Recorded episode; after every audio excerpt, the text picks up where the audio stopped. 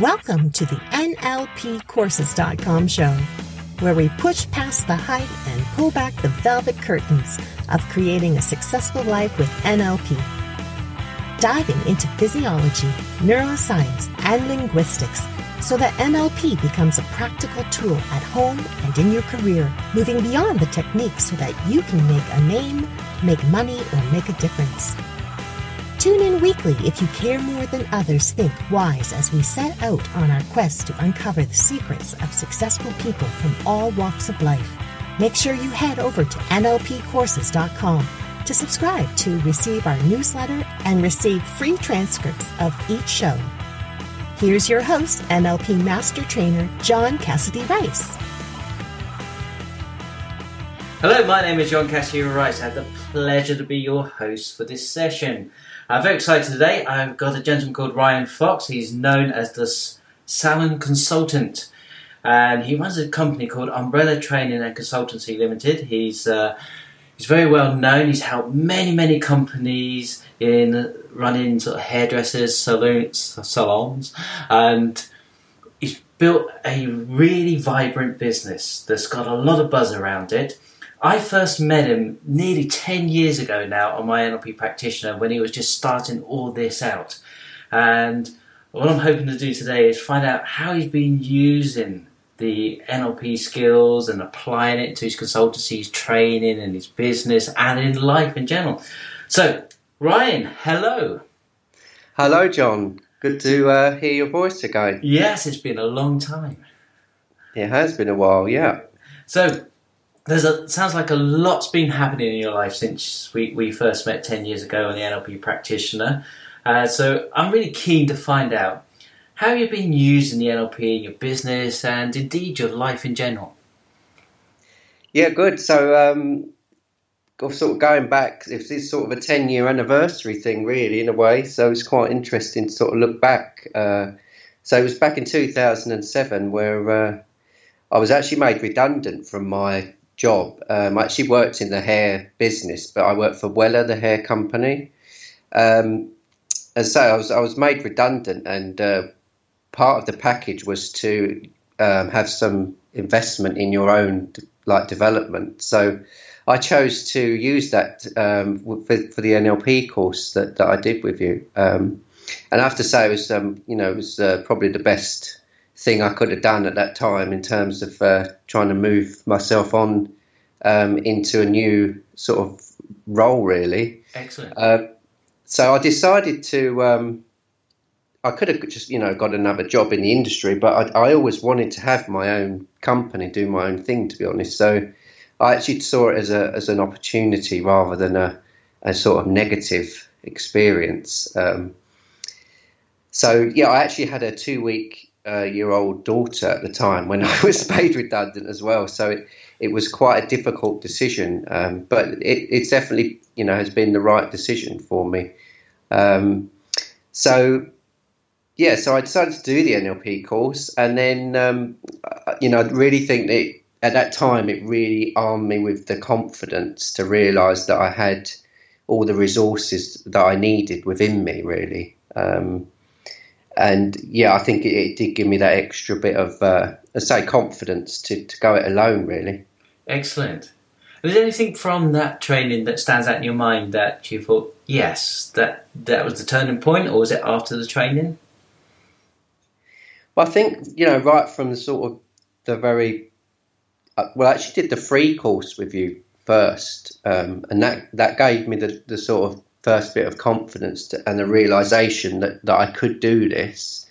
Um, and then by the time I was sort of, so that sort of got me prepared. So I sort of knew the redundancy was coming. But um, so by the time I got to that moment, um, I was actually sort of in the right mindset to, you know, to actually then say, actually, you know, I could do this. Uh, and then that's when I did the full practitioner, which then took me to a whole, you know, whole new level being able to then sort of use that and structure my business. It sort of took it from a sort of personal confidence thing into a sort of a serious sort of business proposition, really. Excellent, excellent. So thinking back on that time, because one of the things about any course in general is when you learn something, how do you start to apply it? I know it's been nearly ten years now. Yeah, yeah. but when, when you think about sort of what were the first few things that you sort of thought about giving a go, or was it just seemed to become natural to you? Well, I, th- I think the, being a sort of consultant is you need to sort of walk the walk yourself. You know, you need to be. It's no good saying all this stuff if you're not actually practicing it yourself. You know those good sort of techniques and those good um, disciplines, really. So I, I, sort of started with myself and made sure that I was, you know, my values were aligned, um, and that was a big thing for me, particularly with with um, sort of defining the business brand and my ethos of what I was going to actually do. Um, so yeah, I think probably starting with the the, the um, you know looking at my values, aligning my values, doing those exercises that we did on the course around that. Um, yeah, really started the whole journey for me. Um, I think there was a lot around outcome thinking. That was a very powerful message that I took from the training um, of NLP. It's one of the one of the cornerstones, isn't it? Still, it is. Yes, it's the um, it's an outcome oriented discipline. So very yeah. clear goals on everything that we do. Yeah. So I, I mean, I use that to this day. I mean, without fail, in my daily life, every day. You know, not just work, just generally, just if I'm going into a conversation or a meeting, it's all about preparation for me. That it's about knowing the end game and then being able to work out what are the steps that I need to take, you know, working back from that goal, you know, to get there. And, and a goal doesn't have to be like this huge, you know, 10 year plan thing. A goal can be, you know, just what do I, what decision do I want to get here at the end of this conversation, you know? So have um, you discovered that some, some of your clients or people that you know, yeah, they they hire you, they they they're seeking your advice, and you you ask them. So, what is it that you want? What's your goal? What are we trying to achieve here? And they're not overly sure. Yeah, often they haven't even thought about that really. I mean, obviously, goals, you know, targets, it gets banded around in business or whatever. But do, do, people actually know what it means? Do they actually set their goals correctly, you know, and use the right process? Um, and I think that's where that, you know, you can get a lot more um, it's a lot easier to, to achieve your goals. Obviously, if you've got the clarity on what they are, but also if you then align yourself to those goals so that so that it pulls you towards it, you know, and that's another technique that I that I learned on the course with you, which was um, about you know setting your timeline and and working your goals along along that timeline. So, would, would you talk us through kind of like a typical or a particular situation where you thought, uh, this person doesn't really know what they want. How did you help them discover that goal, if you like? Yeah, so I, I mean, I, typically, I was a starting point that I would work with with, with any new client. Um, so my clients are salon owners, um, so they've obviously got they need to set business goals, they need to set personal goals. Um, so whenever I start working with a client, one of the first questions I ask is, you know, what are you trying to achieve here? Um, so, for example, if um, there's many different ways to grow a salon business, um, and there's many different types of business.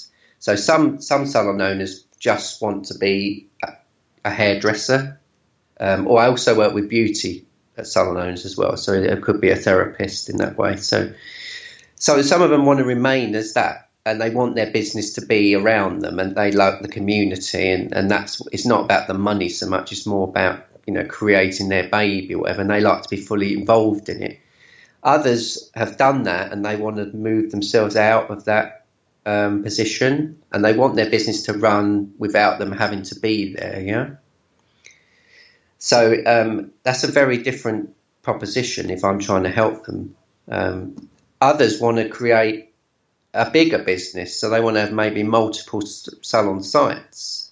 Again, that's a very different strategy um, to um, you know to the first two. So it's really important for me when I engage with a client is to understand what their goals are and use that outcome thinking method. You know, to to work just you know define those goals, get the clarity, and then work back the steps of what we need to take, the journey that we need to take with them to help them to achieve that. So you often work backwards from that. So you, you once you've got the clarity around what they're trying to achieve, yeah, you then step backwards from that. That's how I that's how I apply the, the NLP thinking around that. Yeah, and it seems to have worked very well for me, but both personally and obviously helping my clients. And that's, that's I would say that would be one of the big cornerstones of how I built my business. Really. Okay, so it's been one of the, as you say, the cornerstone of making sure that people know what they want. Absolutely, yeah.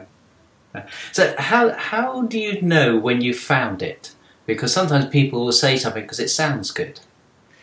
True, yeah. So I'll always drill down a lot um, into the detail of you know and ask a lot of questions around you know are you sure you know so I guess that that's using the sort of maybe more coaching techniques within NLP to you know to chunk down or you know to to drill down into the detail um, and then check against their value system. So I normally do. Um, so the values exercise that I did with you, yes. Um, I, I, often do that with with a client. In fact, it's it's built into one of my courses that I that I sell them. Um, one of the services.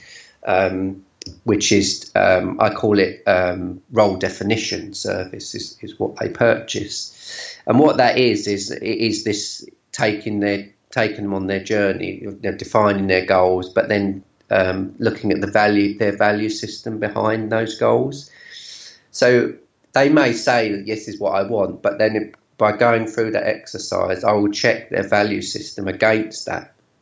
So that's the check for me that says, um, you know, whether they actually do mean this or is it going to work for them, you know. So within the context of um, building the, the, either whether it's a, a hairdresser where they want to just sort of do it themselves or build something bigger. Yeah. One of the things you're indicating there is the values are really important.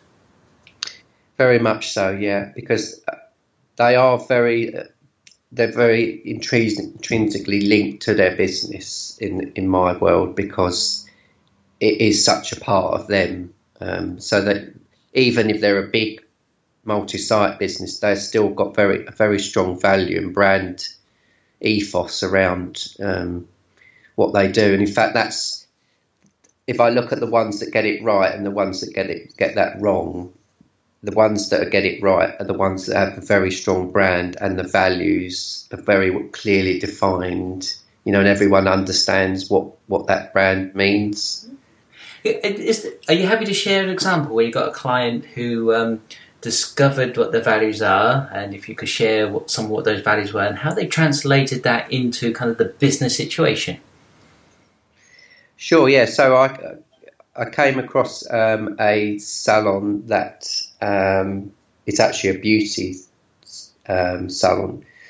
Now she had three sites, and they're all branded differently. Um, so they were all really operating as free individual businesses. So the the journey that we just took, um, which was only last year actually, was um, to bring that together as as a group under a group um, brand. So a new overall brand that she could rebrand the salons with, and but it, but we needed to define all that you know the values what that you know behind that brand. So we we knew what it should look like, the color scheme, um, what it's you know what it should stand for. How does that translate into their client service sort of guarantee and their you know their ethos around client service, etc.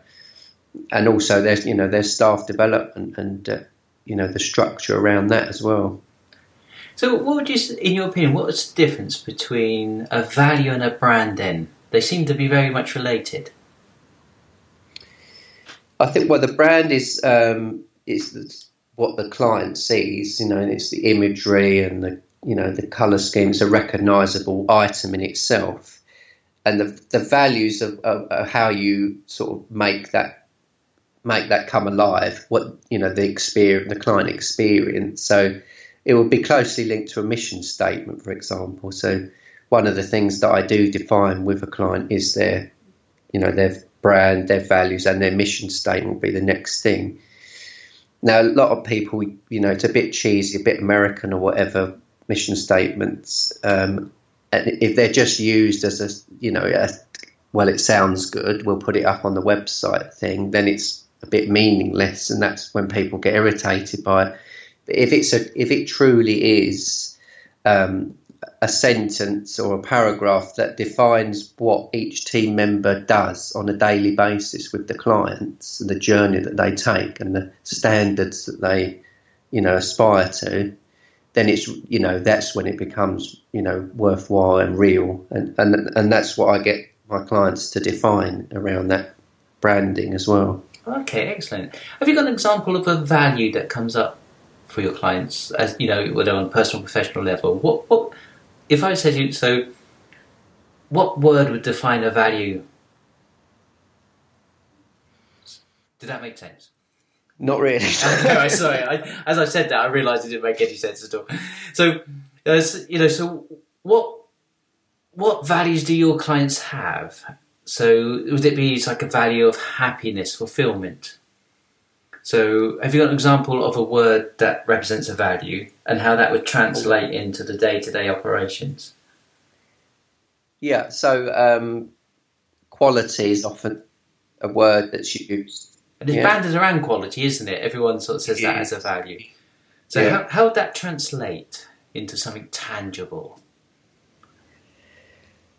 So often that that is a word that is used. So my clients tend to be on the sort of higher end, I guess, mid to high end of like the sort of value cost level Yes. um, to justify what you know the sort of level that we work at. To be honest, but um, so quality is a really important and valid word for them because they're not providing cheap service. They're not providing essential or they're providing quality. You know, so quality for them in a hair salon would be that they their team have been trained to high standards and get ongoing um, training from their product house and that they go on courses and keep their skills up to date that they are always on trends that they they know about trends and, and the you know the market changes. So if a client comes in and says you know what is everyone wearing you know how are they wearing their hair at the moment?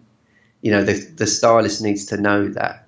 They need to know that what's gone on on the catwalk you know what's what's in for this autumn season but they need to then be able to translate that to the client in a meaningful way in a, in a wearable way. You know you, they can't just take a 22 year old model's hair put it on a 55 year old woman you know? Right. They have to take they have to have the ability to take um, inspiration from that but then translate it in a high street you know wearable practical way for that client. So that's the sort of level where you're getting into you know quality.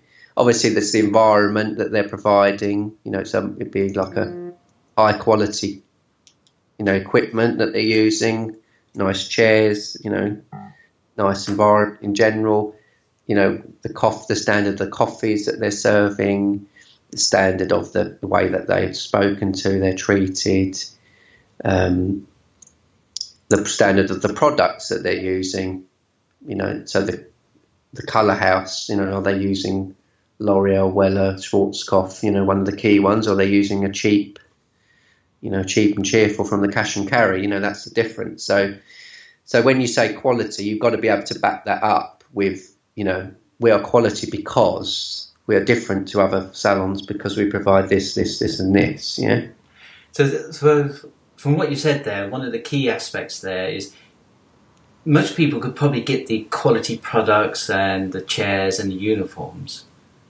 Um, Yeah. But that doesn't necessarily translate as quality to the customer in a way that the staff interact.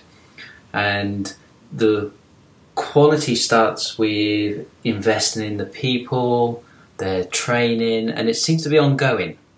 Did I understand that correctly? Absolutely, yeah. I mean, you it needs to be ongoing because things change. You know, it's not like you just go to college. You know, you learn to be a hairdresser for two years, and you come out and that's it. I'm done. You know, that's very old.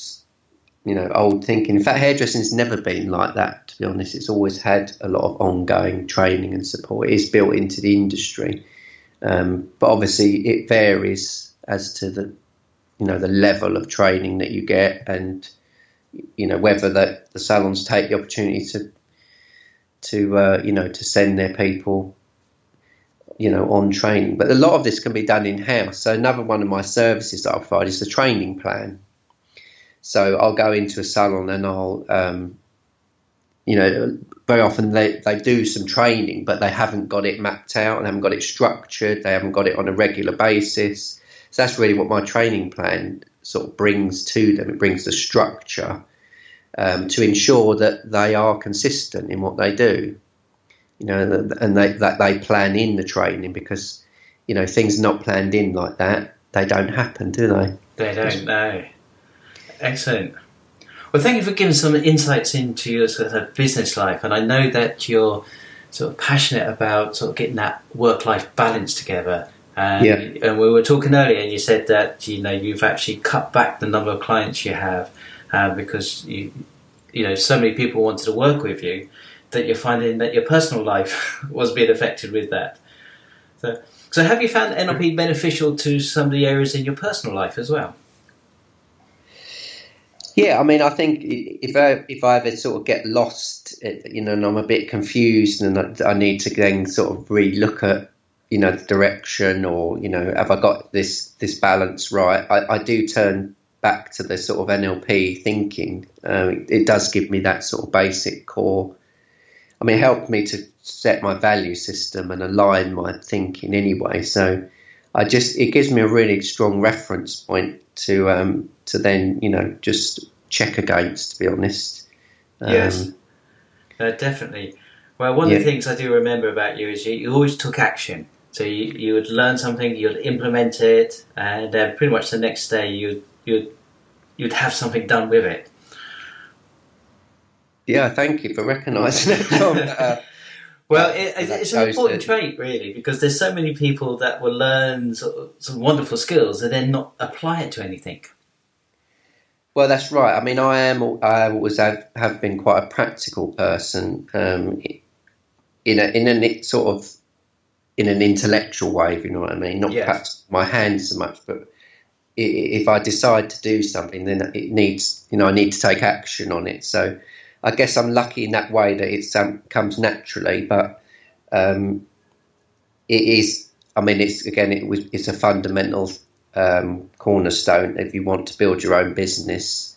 You know, you can you've got to you know it's good to do these courses and everything, but but if you don't take action and, and implement and and try these things out in a in a real world situation, then it, it, you know it won't happen. So, you know, you would say if you if someone's thinking about doing the course and you know that's one of the things they need to make sure that they do. They need to put it into action, and and they need to do it quite quickly because otherwise you forget, don't you, as well? So it's very easy, isn't it?